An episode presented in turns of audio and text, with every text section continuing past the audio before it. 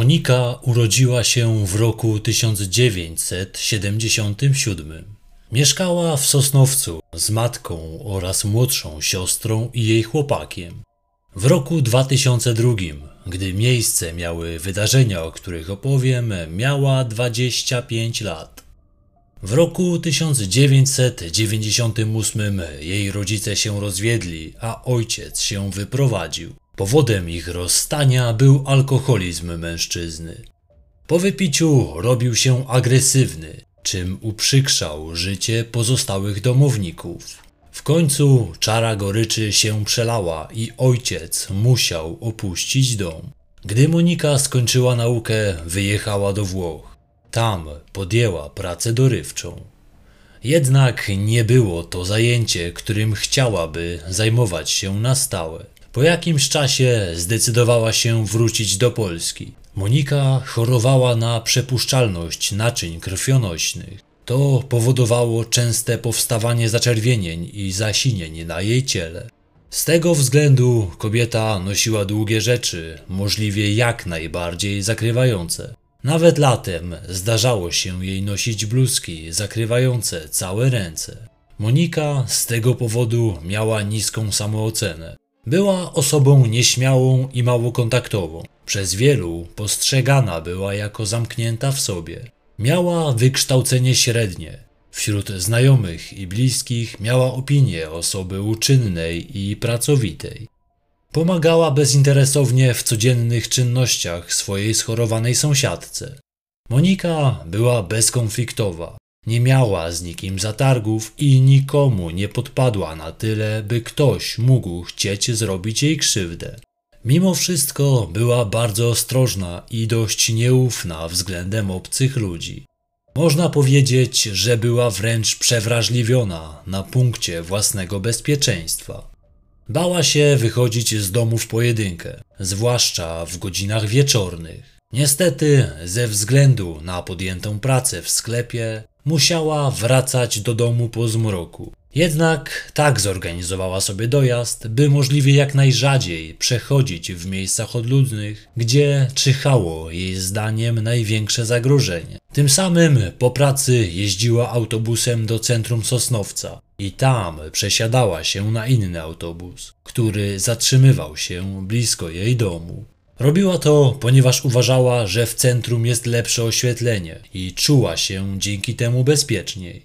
Wydłużało to jej drogę z pracy, ale bezpieczeństwo było ważniejsze niż kilka minut zaoszczędzonych na krótkiej trasie. W sklepie Monika w dni powszednie pracowała w godzinach popołudniowych. Zmianę zaczynała o godzinie 14, a kończyła o 23. W niedzielę i święta pracowała w godzinach od 13 do 21. W roku 2002 nosiła się z zamiarem zmiany pracy. Popołudniowe godziny, a także praca w weekendy wykluczały ją z życia towarzyskiego, a w głębi duszy chciała mieć kontakt z rówieśnikami. Chciała też podnieść swoje kwalifikacje. Miała zamiar udać się na kurs komputerowy, by po jego zakończeniu spróbować poszukać pracy w biurze. Na ten cel odłożyła już 2000 zł. Planowała też pójść na studia. Niestety nie zdążyła. 24 października 2002 roku mieszkaniec ulicy Ostrogórskiej w Sosnowcu wyszedł na spacer ze swoim psem. Miejscem, w które się udali, były okoliczne tereny zielone, sąsiadujące z blokowiskami. Około godziny 15.40 w trakcie spaceru pies zainteresował się stertą liści i gałęzi. Usilnie starał się sprawdzić, co pod nimi leży. Wtedy właśnie właściciel czworonoga poczuł bardzo nieprzyjemny zapach wydobywający się spod tej sterty. Odgarnął część liści butem. Wówczas wyłoniła się spod nich ludzka ręka. Była w dość zaawansowanym stadium rozkładu. Mężczyzna zawiadomił policję. Wkrótce na miejscu pojawiła się także karetka. Okazało się, że było to ciało kobiety. Musiała ona paść ofiarą zabójstwa. Lekarz określił, że zgon nastąpił między trzema a pięcioma tygodniami przed odnalezieniem ciała. Przed śmiercią została wykorzystana seksualnie. Kim była kobieta, w jakich okolicznościach zginęła i kto dopuścił się tej zbrodni? Teren, gdzie znalezione zostało ciało, był pokryty krzakami. Nieopodal znajdował się plac budowy. Nie było tam oświetlenia. Było to miejsce rzadko uczęszczane. Zabójca celowo wybrał ten rejon, wiedząc, że zmniejszy w ten sposób szanse na przypadkowych świadków. Jak się później okaże, zabrał z miejsca zbrodni reklamówkę z zakupami, którą miała przy sobie ofiara. 22 września, czyli nieco ponad miesiąc przed koszmarnym znaleziskiem, zaginął ślad po pewnej kobiecie. Była nią przedstawiona przeze mnie na początku odcinka 25-letnia Monika B. Kobieta pracowała w sklepie spożywczym przy ulicy Kaliskiej w Sosnowcu. W dniu, kiedy widziano ją po raz ostatni, wyszła z pracy i udała się na przystanek przy ulicy Wawel.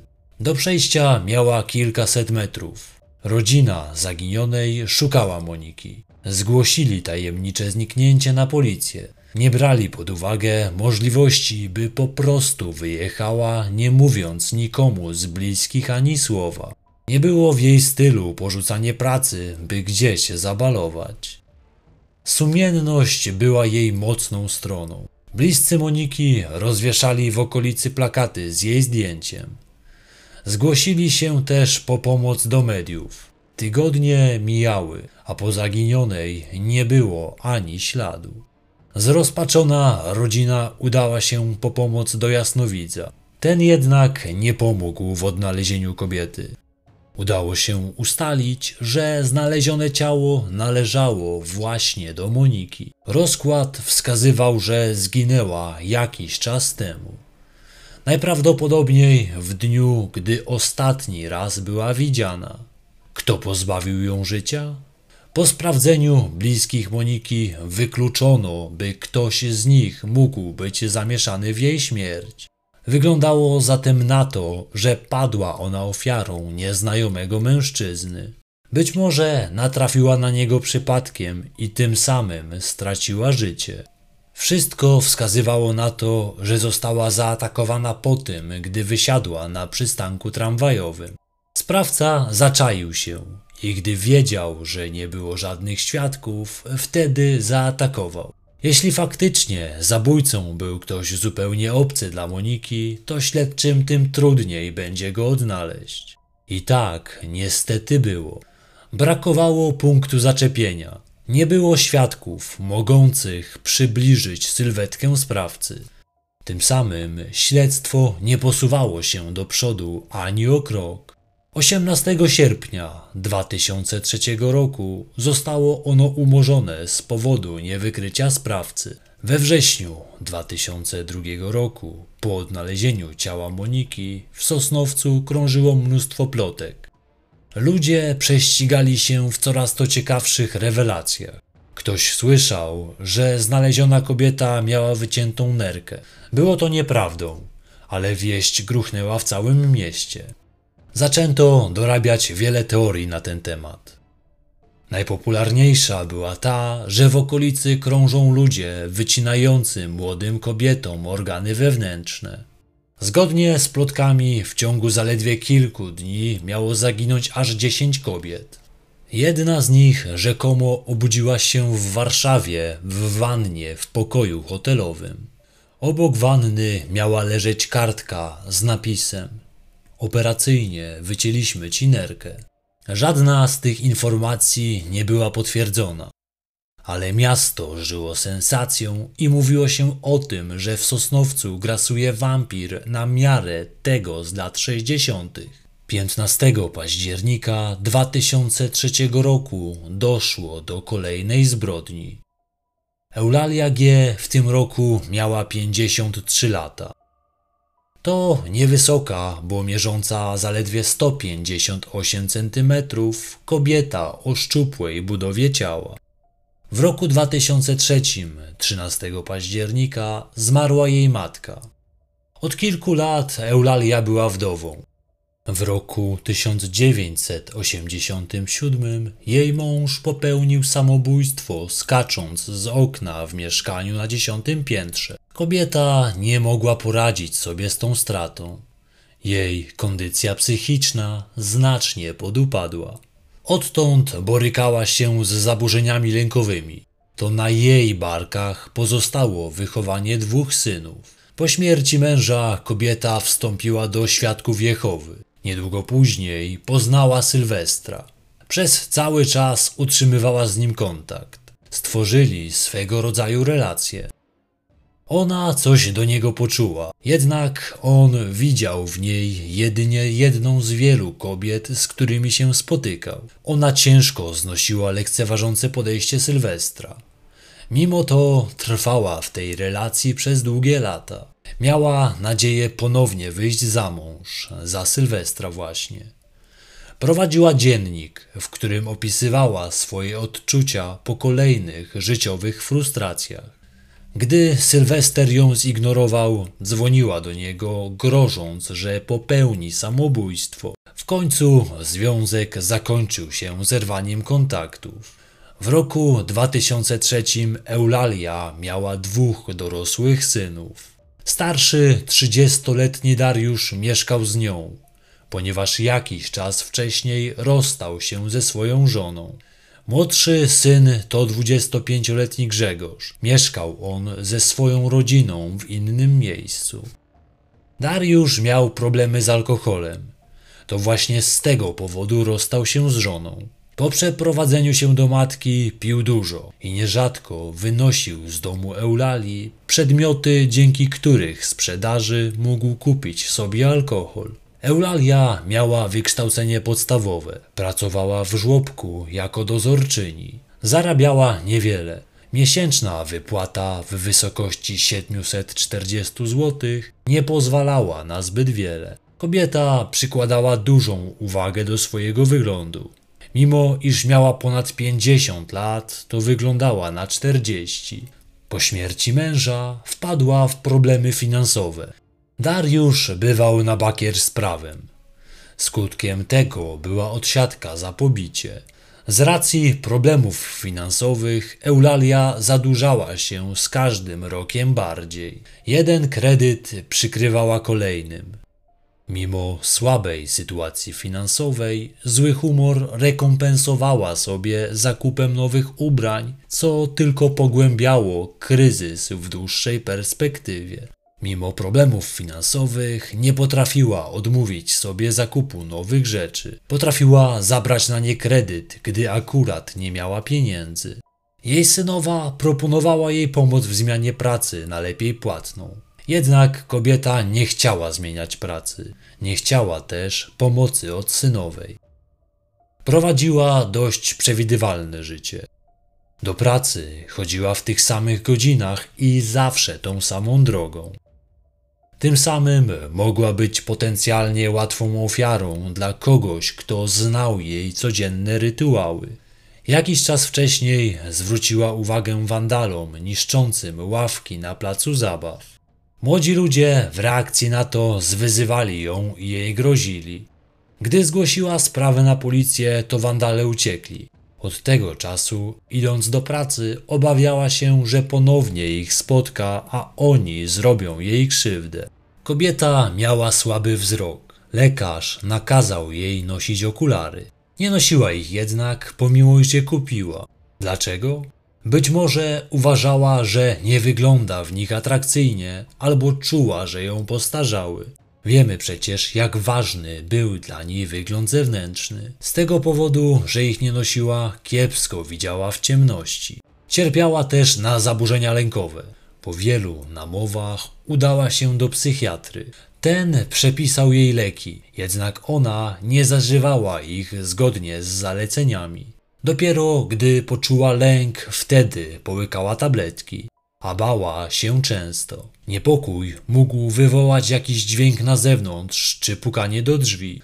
Raz na jakiś czas zdarzało jej się krzyczeć bez powodu. Być może była to jej reakcja stresowa. W ostatnich tygodniach zaciągała pożyczki w kilku bankach na łączną kwotę 12 tysięcy złotych. Nie spłacała tych kredytów, o co wierzyciele zaczęli się upominać. Często dzwonili do niej z upomnieniami. Eulalia postanowiła, że przestanie odbierać telefony. W ostatnim czasie spędzała dużo czasu w szpitalu u matki. Towarzyszyła jej w ostatnich dniach przed śmiercią. 13 października 2003 roku matka zmarła. Kobieta bardzo to przeżyła. To spowodowało pogłębienie się i tak dokuczliwych stanów lękowych. Eulalia była skonfliktowana ze swoją synową, traktując ją jako rywalkę. Ucierpiały na tym jej relacje z synem. Od jakiegoś czasu Grzegorz nie odwiedzał matki. Pojawił się u niej w mieszkaniu przy ulicy Monte Cassino akurat 15 października. Mimo konfliktu postanowił pojednać się z matką w okolicznościach śmierci jej matki. Przyszli wraz z żoną około godziny 21. Było to tuż przed tym, kiedy kobieta musiała wyjść do pracy na nocną zmianę. Z tego względu ich wizyta była bardzo krótka. Po wymianie kilku zdań musieli wychodzić. 53-latka do pokonania miała nieco ponad kilometr. Przez chwilę podążali wspólnie. W pewnym momencie ich drogi się rozeszły, a kobieta dalej chciała iść sama. Rozeszli się na skrzyżowaniu dróg Blachnickiego i Komorowskiego. Stamtąd do pracy miała około 800 metrów. Powinna dojść do pracy w czasie nie dłuższym niż 10 minut. Tego wieczoru jednak nie pojawiła się w pracy. O godzinie 22.10 w domu Eulalii zadzwonił telefon. Będący wewnątrz Dariusz odebrał. Po drugiej stronie słuchawki odezwała się dozorczyni, którą matka Dariusza miała zastąpić dzisiaj w pracy. Kobieta powiadomiła go, że Eulalia nie pojawiła się. Ten, zaskoczony, zadzwonił do Grzegorza. Gdy dowiedział się, w jakich okolicznościach jego brat rozstał się z matką, postanowił przejść trasę, którą do przebycia miała Eulalia. Niestety po kobiecie nie było ani śladu. Synowie podejrzewali, że mogła zasłabnąć gdzieś po drodze. Szybko o zaginięciu powiadomiona została policja. Wysłano kilka patroli, by przeczesały okolice, w której ostatni raz widziana była kobieta. Poszukiwania przerwano o godzinie 23.50. Było ciemno, a teren był pełen krzaków i drzew, więc widoczność była na tyle słaba, że ciężko byłoby szukać. Nazajutrz Grzegorz ze swoim kolegą rozpoczęli poszukiwania o godzinie 7.30. Niestety już po 45 minutach znaleźli ciało. Było obnażone. Górna część ubrania została narzucona na głowę kobiety. Ciało leżało w zaroślach przy ulicy Blachnickiego. Ktoś najprawdopodobniej zrzucił ją ze skarpy na terenie, gdzie trwała wówczas budowa stoku narciarskiego Środula. Należało ono do kobiety w średnim wieku. Została zamordowana, a przed śmiercią brutalnie zgwałcona. Oprawca posłużył się twardymi narzędziami. Ktokolwiek zabił kobietę, zadał jej wiele bólu. Lekarz stwierdził, że bezpośrednią przyczyną zgonu było złamanie kręgosłupa szyjnego, połączone z uszkodzeniem rdzenia kręgowego. Sprawca ukradł torebkę, którą miała ze sobą Eulalia w momencie napadu. W niej znajdował się zegarek, obrączka i pamiątki po matce. Należało ustalić, kto dopuścił się tego zabójstwa. Czy mogło być ono powiązane z niewyjaśnioną jak dotąd śmiercią 25-latki sprzed roku? W stworzonym profilu ustalono, że napastnikiem był mężczyzna około 20 cm wyższy od ofiary. Zatem miał nie więcej niż 180 cm wzrostu. Sprawca nie zabrał ze sobą żadnej broni. Obezwładnił ofiarę, a także uśmiercił przy użyciu własnych rąk. Na podstawie zabójstwa Eulalii Bogdan Lach stworzył profil sprawcy. Możecie go w całości znaleźć w książce Profilowanie kryminalistyczne tego właśnie autora. Ja przedstawię Wam tylko kwestie, które uznałem za najbardziej interesujące. Zgodnie z profilem miejsce ataku nie było wybrane przypadkowo. Eulalia napadnięta została w miejscu przylegającym do terenów mocno zarośniętych. Tam została zaciągnięta. Tym samym napastnik zminimalizował szanse zauważenia przez osoby postronne. W razie gdyby pojawili się nieoczekiwani świadkowie, mógł uciec w krzaki i zniknąć. Wybór miejsca sugerował, że morderca znał okolice. Najpewniej mieszkał w niedalekiej odległości bądź chodził tam do pracy. Zdaniem profilera torebka została zabrana z miejsca zbrodni celem upozorowania rabunkowego motywu napadu. Liczył, że w ten sposób zmyli organy ścigania. Drugi wariant, który brał pod uwagę, to taki, że zabójca torbę traktował jako trofeum. Zgodnie ze stworzonym profilem, zabójca miał między 30 a 40 lat. Najprawdopodobniej miał wykształcenie zawodowe, poziom inteligencji oscylujący wokół przeciętnego. Posiadał on stałą partnerkę.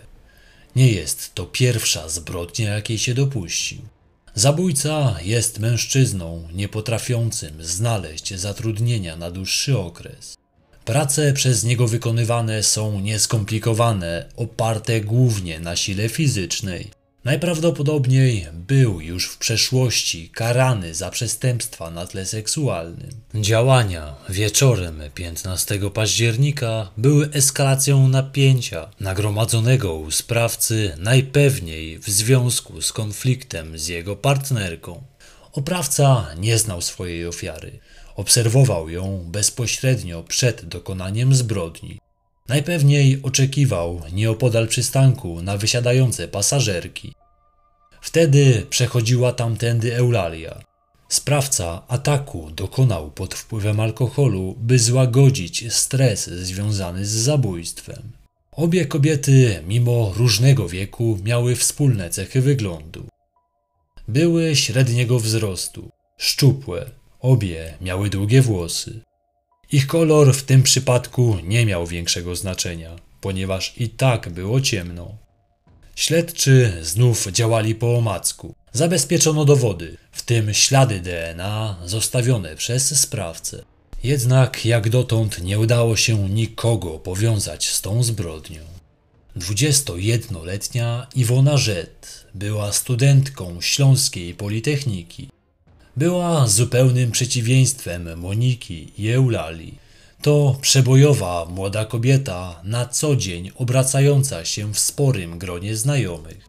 18 kwietnia 2004 roku wracała z Katowic do Sosnowca, gdzie mieszkała.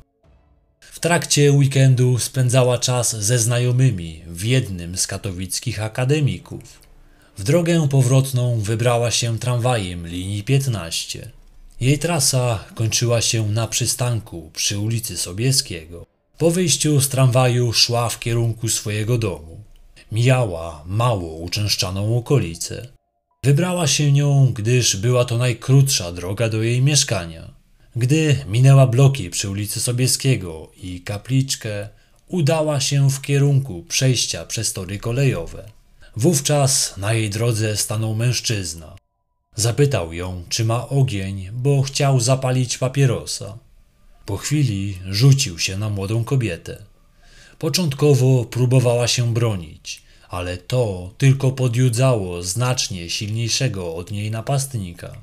Gdy Iwona próbowała krzyczeć, napastnik zasłaniał jej usta dłonią i powiedział: Cichutko, już dobrze.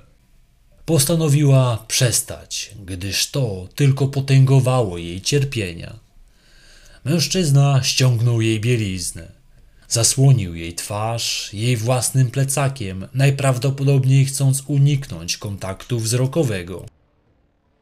Iwona wiedziała, że nie uda jej się powstrzymać napastnika przed wykorzystaniem jej. Oprawca znacznie przewyższał ją siłą fizyczną. Przez kilkanaście minut udawała, że jest nieprzytomna. W tym czasie napastnik wykorzystał jej ciało, by się zaspokoić.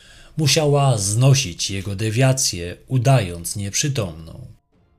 Tylko w ten sposób widziała szansę na przeżycie. Oprawca był niezwykle brutalny. Dokonywał penetracji przy użyciu dezodorantu, który znalazł w plecaku Iwony. Młoda kobieta cierpiała w milczeniu. Dzięki temu faktycznie ocaliła swoje życie. Mężczyzna był przekonany, że jego ofiara nie żyje.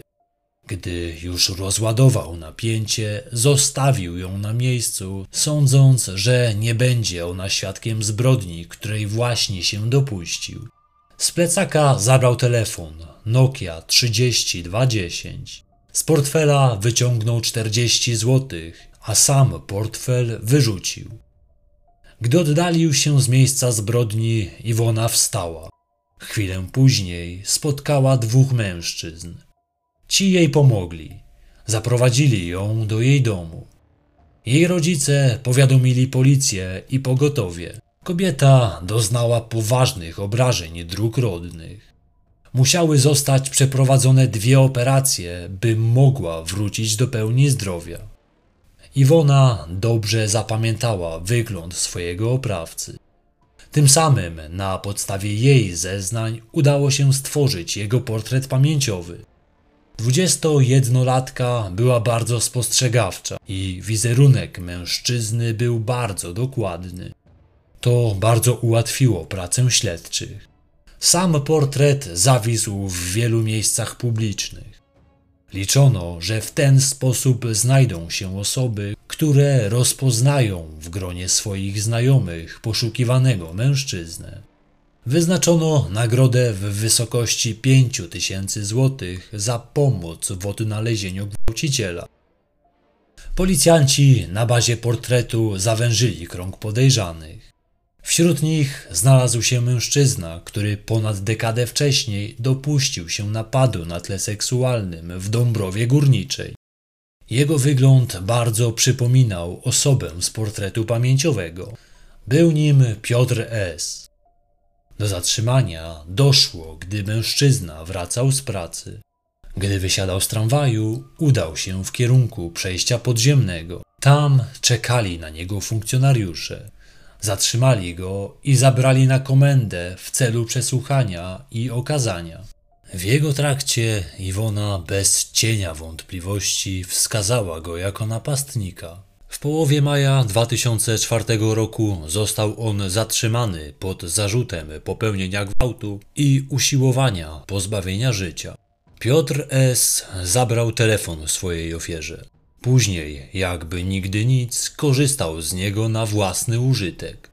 Gdy w mediach pojawiła się informacja na temat skradzionego kobiecie telefonu, na policję dotarł anonimowy donos, że to właśnie Piotr S. był w posiadaniu identycznego. W trakcie zatrzymania nadal miał przy sobie ten właśnie telefon. By przedstawić Wam cały obraz historii, teraz przeniosę Was do wydarzeń z roku 1993. Zimą tego roku w Dąbrowie Górniczej huczało od plotek na temat mężczyzny atakującego nocą na ulicy kobiety. Nieznany sprawca podchodził do swoich ofiar podstępem, pytając, czy mają ogień do zapalenia papierosa. Następnie przyduszał je i przewracał na ziemię. Wówczas zdejmował z nich ubranie i zaspokajał się, będąc przy tym bardzo brutalnym. Zadawał ból swoim ofiarom. Nie wystarczało mu obezwładnianie kobiet. Gdy już nie stawiały oporu, nadal je bił, wykręcał ręce i ciągnął za włosy. Najpewniej sprawianie bólu dawało mu satysfakcję. Na ulicach panowała atmosfera grozy. Kobiety bały się samotnie przemieszczać, a zwłaszcza w godzinach wieczornych i nocnych. Na szczęście ataki nie kończyły się śmiercią. Napastnik często zabierał drobne przedmioty swoim ofiarom, być może jako trofeum mające upamiętniać jego dokonania. Sam napastnik nie był specjalnie subtelny w tym, co robił i zostawiał po sobie sporo śladów. Nie starał się też zakryć swojej twarzy. Tym samym, na podstawie zeznań skrzywdzonych kobiet, udało się stworzyć portret pamięciowy sprawcy napadów. W ciągu paru miesięcy mężczyzna dokonał kilku takich ataków. Ofiarami były kobiety w wieku 35 do 39 lat. Intensywność, z jaką atakował napastnik, mogła niepokoić. Można było odnieść wrażenie, że nabierał tempa. Doszło do tego, że w ciągu jednego dnia zaatakował dwie kobiety. Jedną zgwałcił, a drugiej na szczęście udało się uciec. Kolejny raz zaatakował tydzień później. Tym razem znów ofiara wyswobodziła się z rąk napastnika. Jeszcze w roku 1993 udało się zatrzymać człowieka odpowiadającego opisowi napastnika. Do zatrzymania doszło w Ząbkowicach. Patrol policji zatrzymał Piotra S. Kim był zatrzymany? Piotr S. przyszedł na świat w roku 1965. Wychował się w Dąbrowie Górniczej. Jego ojciec pracował jako ślusarz. Jego matka zatrudniona była jako pracownik fizyczny. Piotr posiada wykształcenie podstawowe. Ma 5 lat młodszą od siebie siostrę, Jolantę.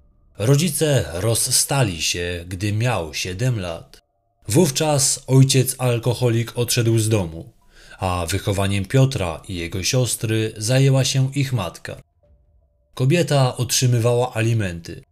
Jej mąż odwiedzał dzieci sporadycznie. Piotr w dzieciństwie przejawiał oznaki sadyzmu.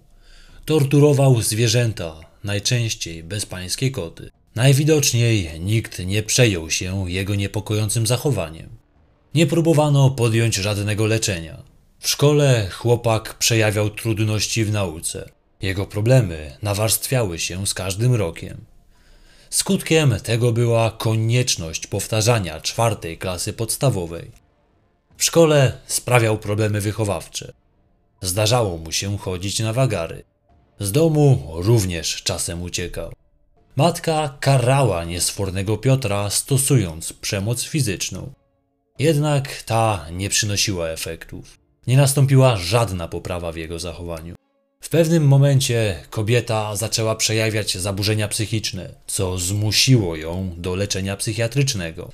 Piotr S. jeszcze jako nastolatek, między szóstą a siódmą klasą podstawową, wylądował w poprawczaku, po tym, gdy wspólnie z kolegami dokonali kradzieży. Dorosły już Piotr to niewysoki, bo mierzący jedynie 167 cm mężczyzna o chudej sylwetce. Jest małomówny, raczej nie wyróżnia się z tłumu. W sąsiedztwie nie ma złej opinii. Nie sprawiał też żadnych problemów. Lubił sobie wypić, ale po pijaku nie awanturował się i nie był też agresywny. W roku 1993 podjął pracę jako ślusarz. Podczas odbywania zasadniczej służby wojskowej również wszedł w konflikt z prawem. Został ukarany aresztem wojskowym za kradzież paliwa. Zimą 1993 roku dopuścił się wcześniej wspomnianych napaści na kobiety. Ataki spowodowane były tym, że od Piotra odeszła dziewczyna. Czuł się pokrzywdzony i sfrustrowany. Jednocześnie w tamtym czasie dochodziło do kłótni między nim a jego matką. Napadając na kobiety, czuł możliwość rozładowania napięcia. Mężczyzna nie przyznawał się, że to on był napastnikiem. Zeznania świadków oraz dowody nie pozostawiały złudzeń. Sąd uznał go winnym zarzucanych czynów. Piotr usłyszał wyrok sześciu lat pozbawienia wolności. W uzasadnieniu wyroku zwrócono uwagę na brutalność, która nie była koniecznym warunkiem udanej napaści. I bez niej mógł zrobić z kobietami co tylko chciał. Rodzina Piotra była przekonana, że skazanie za gwałty było wynikiem pomyłki wymiaru sprawiedliwości. Taką też wersję utrzymywał sam zainteresowany. Podczas odsiadki wychodził na kilkudniowe przepustki. W ich trakcie nie łamał prawa. Za kratami ukończył dwuletnią szkołę średnią. Nie sprawiał żadnych problemów. Był dobrym więźniem, co wkrótce mu się opłaciło. Po niespełna pięciu latach został wypuszczony za dobre sprawowanie. Zatem w roku 1998 znów był na wolności.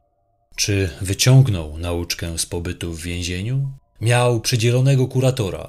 Ten miał sprawiać kontrolę nad jego zachowaniem na wolności. Sąsiedzi nie mieli pojęcia, że lata nieobecności Piotra były spowodowane jego odsiadką. Myśleli, że po prostu wyjechał i po pięciu latach wrócił do domu. Po odsiedzeniu swojego wyroku postanowił się ustatkować. Znalazł pracę. Przez biuro matrymonialne poznał Dorotę, nauczycielkę w jednej z okolicznych szkół. Nie przyznał się jej, jaką mroczną przeszłość miał za sobą. Jego wybranka pochodziła z dobrej rodziny. Miała wykształcenie wyższe. Wyglądało na to, że u jej boku Piotr wyjdzie na prostą. Jeszcze w roku 1998 zdecydowano się zakończyć nadzór kuratorski nad przestępcą seksualnym. Dlaczego? Otóż nie z powodu tego, iż uznano go za w pełni zresocjalizowanego. Najczęściej kurator nie mógł zastać Piotra w domu. Tym samym wizyty nie dochodziły do skutku. Najwidoczniej kurator stwierdził, że w takim przypadku dozór jest bezsensowny. W raporcie napisał, że Piotr S. nie jest już niebezpieczny i nie wymaga dozoru. W roku 2000 Piotr i Dorota wzięli ślub. Wtedy mężczyzna przeniósł się do Sosnowca, do mieszkania swojej nowej żony. Niedługo później urodziło im się dziecko. Była to córeczka. Po dwóch latach od ślubu relacje między nimi zaczęły się psuć. Piotr coraz częściej zaglądał do kieliszka, co nie odpowiadało jego żonie. Z tego względu wszczynała awantury. Dochodziło też między nimi do zgrzytów pod kątem pożycia małżeńskiego. Żona miała większe potrzeby niż on. Chciała uprawiać seks trzy razy w tygodniu, a Piotr nie czuł takiej potrzeby. W małżeństwie to jego żona miała wiodącą rolę. To ona miała decydujące zdanie odnośnie sposobu, w jaki się kochali, co również doprowadzało go do frustracji. Nierzadko rozładowywał napięcie, zadając sobie celowo ból. Ich pożycie małżeńskie było dalekie od ideału. Między parą dochodziło do kłótni. Po nich Piotr wychodził z domu, by ochłonąć. Często z żoną i z córką chodzili na spacery. Wśród znajomych miał opinię kochającego męża i ojca. W pracy również znajomi i pracodawcy mieli o nim dobrą opinię. Zatrzymany w roku 2004 mężczyzna postawiony został przed niezbitymi dowodami. Przede wszystkim Iwona rozpoznała go jako sprawcę. Podejrzany miał ze sobą telefon komórkowy skradziony 21-latce w trakcie napadu na nią. Wiedział, że nie będzie w stanie się z tego wykręcić. Niedługo później wyszło na jaw, że był to tylko początek mrocznych tajemnic skrywanych przez Piotra. Zbadano inne sprawy o podłożu seksualnym w ostatnich latach na terenie Sosnowca i okolic. Na ciele Eulalii zabezpieczono materiał biologiczny należący do sprawcy. Po jego sprawdzeniu okazało się, że należał do Piotra S. Mężczyzna przyznał się też do zamordowania Moniki. Na jej ciele nie udało się zabezpieczyć dowodów. Zeznania Piotra były jednak na tyle dokładne, że musiał on posiadać wiedzę na temat tego, jak doszło do zabójstwa. Taką wiedzę posiadali jedynie śledczy i sam morderca. Tym samym nie ulegało wątpliwości, że to on był nieuchwytnym dotąd zabójcą. Teraz przedstawię Wam okoliczności zbrodni dokonanych przez Piotra S. W niedzielę 22 września 2002 roku po jednej z kłótni z żoną Piotr wyszedł z domu. Wszystko w nim buzowało. Wiedział, że w jakiś sposób będzie musiał się rozładować. Wtedy przypadkiem natrafił na Monikę, która szła z pracy na przystanek. To ona stała się przypadkową ofiarą mężczyzny nie potrafiącego sobie poradzić z frustracją. W środę 15 października 2003 roku znów pokłócił się z żoną. Gdy napotkał Eulalię, wiedział, że to na niej wyładuje swoją wściekłość. Zaciągnął ją w krzaki i zaspokoił się. Gdy rozładował napięcie, wiedział, że będzie musiał pozbawić kobietę życia. Po wszystkim zrzucił ją ze skarpy, gdzie znaleziono ją nazajutrz. W niedzielę 18 kwietnia 2004 roku Iwona Rzet wracała tramwajem z Katowic do Sosnowca, gdzie mieszkała. Tego samego wieczoru Piotr spędzał czas w towarzystwie swojej siostry i jej męża. Pokłócił się wcześniej z żoną i musiał odreagować. Pili alkohol w jego domu. Na spółę ze szwagrem wypili pół litra wódki.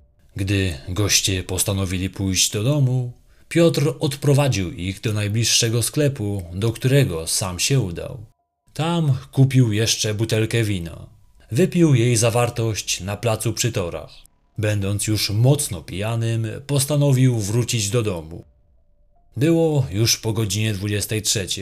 Wtedy natrafił na wysiadającą z tramwaju młodą kobietę. Była to Iwona. 21-latka szła w kierunku ulicy Naftowej. Zauważyła kucającego w krzakach mężczyznę. To był Piotr. Chwilę później podszedł do niej i zapytał się, czy ma zapalniczkę. Powiedziała, że nie. W tym momencie pijany mężczyzna rzucił się na nią i zaczął ją dusić. Przewrócił ją na ziemię. Potem rozpiął jej spodnie i ściągnął bieliznę. Dusił ją, dopóki stawiała opór. Gdy przestała, to i on zmniejszył ucisk. Po kilkunastu minutach pastwienia się nad jej ciałem, zaspokoił się. Sądząc, że Iwona nie żyje, odszedł, zabierając jej telefon. Wrócił do domu kilka minut po północy. Miał pokiereszowaną szyję, a jego ubranie było całe w błocie. Żonie powiedział, że został zaatakowany przez jakiegoś nieznanego mu mężczyznę. Doszło między nimi do bójki i stąd te obrażenia. Ta uwierzyła mu. Wszystkie trzy ataki dokonane zostały w promieniu pięciu kilometrów. Należało przypuszczać, że sprawca mieszkał gdzieś w okolicy. Mimo tego śledczym dużo czasu zajęło schwytanie zabójcy. I to tylko dlatego, że jedna z ofiar przeżyła i rozpoznała swojego oprawcę. Gdyby nie to, mógłby działać znacznie dłużej. Dlaczego Piotr S. atakował bezbronne kobiety i obchodził się z nimi w tak brutalny sposób? Jak sam mówił, w trakcie ataków był pod wpływem alkoholu. Zawsze do ataków dochodziło po kłótni z żoną. Kobiety, jego zdaniem, były do niej podobne. Krzywdząc je, czuł, że mści się na swojej partnerce. Czuł satysfakcję z ich strachu i bólu. Było to klasyczne przeniesienie frustracji. Tego typu zachowanie jest charakterystyczne dla wielu seryjnych morderców. Po zatrzymaniu Piotr został przebadany przez psychiatrów. Ci określili jego osobowość jako niedojrzałą. Ma on tendencję do kumulowania negatywnych emocji. To introwertyk, małomówny i nieszczery. Jest człowiekiem podejrzliwym i nieufnym. Napastnik unikał kontaktu wzrokowego ze swoimi ofiarami. Zasłaniał ich twarze, czy to elementami odzieży, czy plecakiem. Najprawdopodobniej robił to z obawy przed zidentyfikowaniem. Mogło to wynikać z wcześniejszych doświadczeń, gdy podobne ataki zakończyły się rozpoznaniem go i późniejszym aresztowaniem. Sama żona twierdzi, że nie miała pojęcia o tym, co robił jej mąż, gdy wychodził z domu. Była ona osobą dość łatwowierną i wierzyła w to, co mówił jej Piotr, gdy wracał. O tym, że jej mąż został aresztowany, została poinformowana telefonicznie przez swoją matkę. Ta wiadomość była dla niej osobistą tragedią. Nie mogła uwierzyć, że przez lata żyła w jednym domu z potworem. W trakcie wizji lokalnych Piotr wskazywał dokładne miejsca, gdzie dokonywał zbrodni.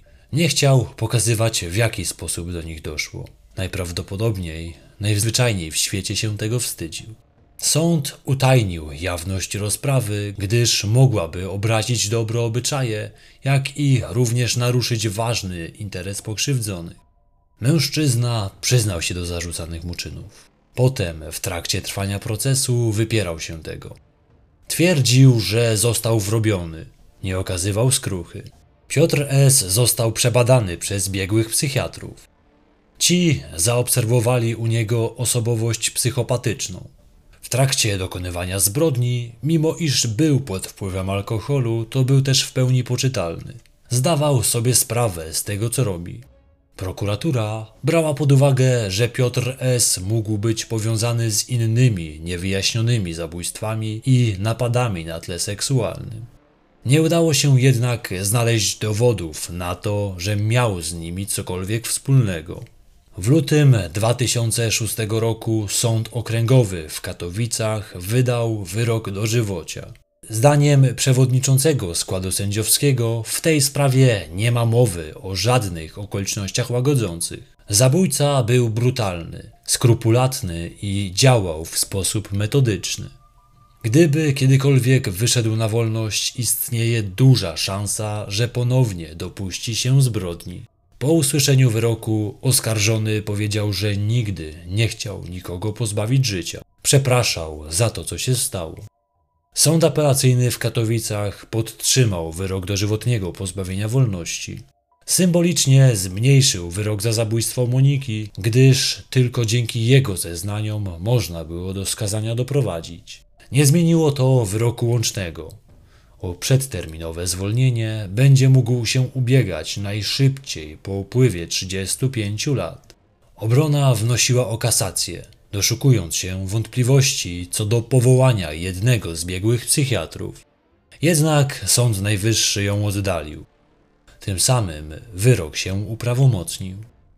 Dorota, żona Piotra, stara się żyć dalej, głównie dla swojej córeczki. Nie utrzymuje kontaktu z mężem, który okazał się być wampirem grasującym po ulicach Sosnowca. Zdaniem profilera zbieranie przedmiotów należących do ofiar miało za zadanie podsycanie fantazji sprawcy, a także ponowne odtwarzanie sytuacji. Należy zwrócić uwagę na schemat działania Piotra S. Przy atakach w XXI wieku atakował kobiety przypominające mu jego żonę. W ten sposób odreagowywał gniew. W roku 1993 również ofiary wybierał w jakimś schemacie. Przed atakiem pytał o zapalniczkę.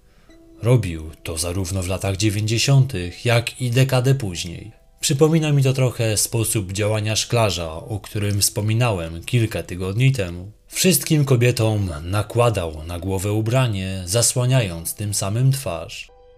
Atakowane w roku 1993 roku kobiety miały między 35 a 39 lat. Były zatem od niego starsze. Może przypominały mu inną osobę, na której chciał się zemścić. Podejrzewam, że mogło chodzić o matkę. Był z nią w tamtym czasie mocno skonfliktowany. A może przypominały mu dziewczynę, która w tamtym czasie go rzuciła. Wiemy, że Piotr pochodził z rodziny patologicznej. W jego domu dochodziło do przemocy, co miało znaczenie w kształtowaniu się jego osobowości. Być może jeszcze jako młody mężczyzna odreagowywał właśnie polując na kobiety na ulicach. Wtedy jeszcze nie posuwał się do zabójstw. Po latach jednak jego perwersje ewoluowały. Zdawał sobie sprawę, że fakt, iż wcześniej pozostawiał swoje ofiary przy życiu, doprowadził do schwytania go. Najpewniej nie chcąc ponownie trafić za kraty, postanowił pozbywać się świadków, którymi były atakowane przez niego kobiety. Gdyby nie bardzo przytomne zachowanie Iwony i jej doskonała pamięć, najpewniej wkrótce doszłoby do kolejnych ataków. Ich częstotliwość się zwiększała z każdą kolejną napaścią.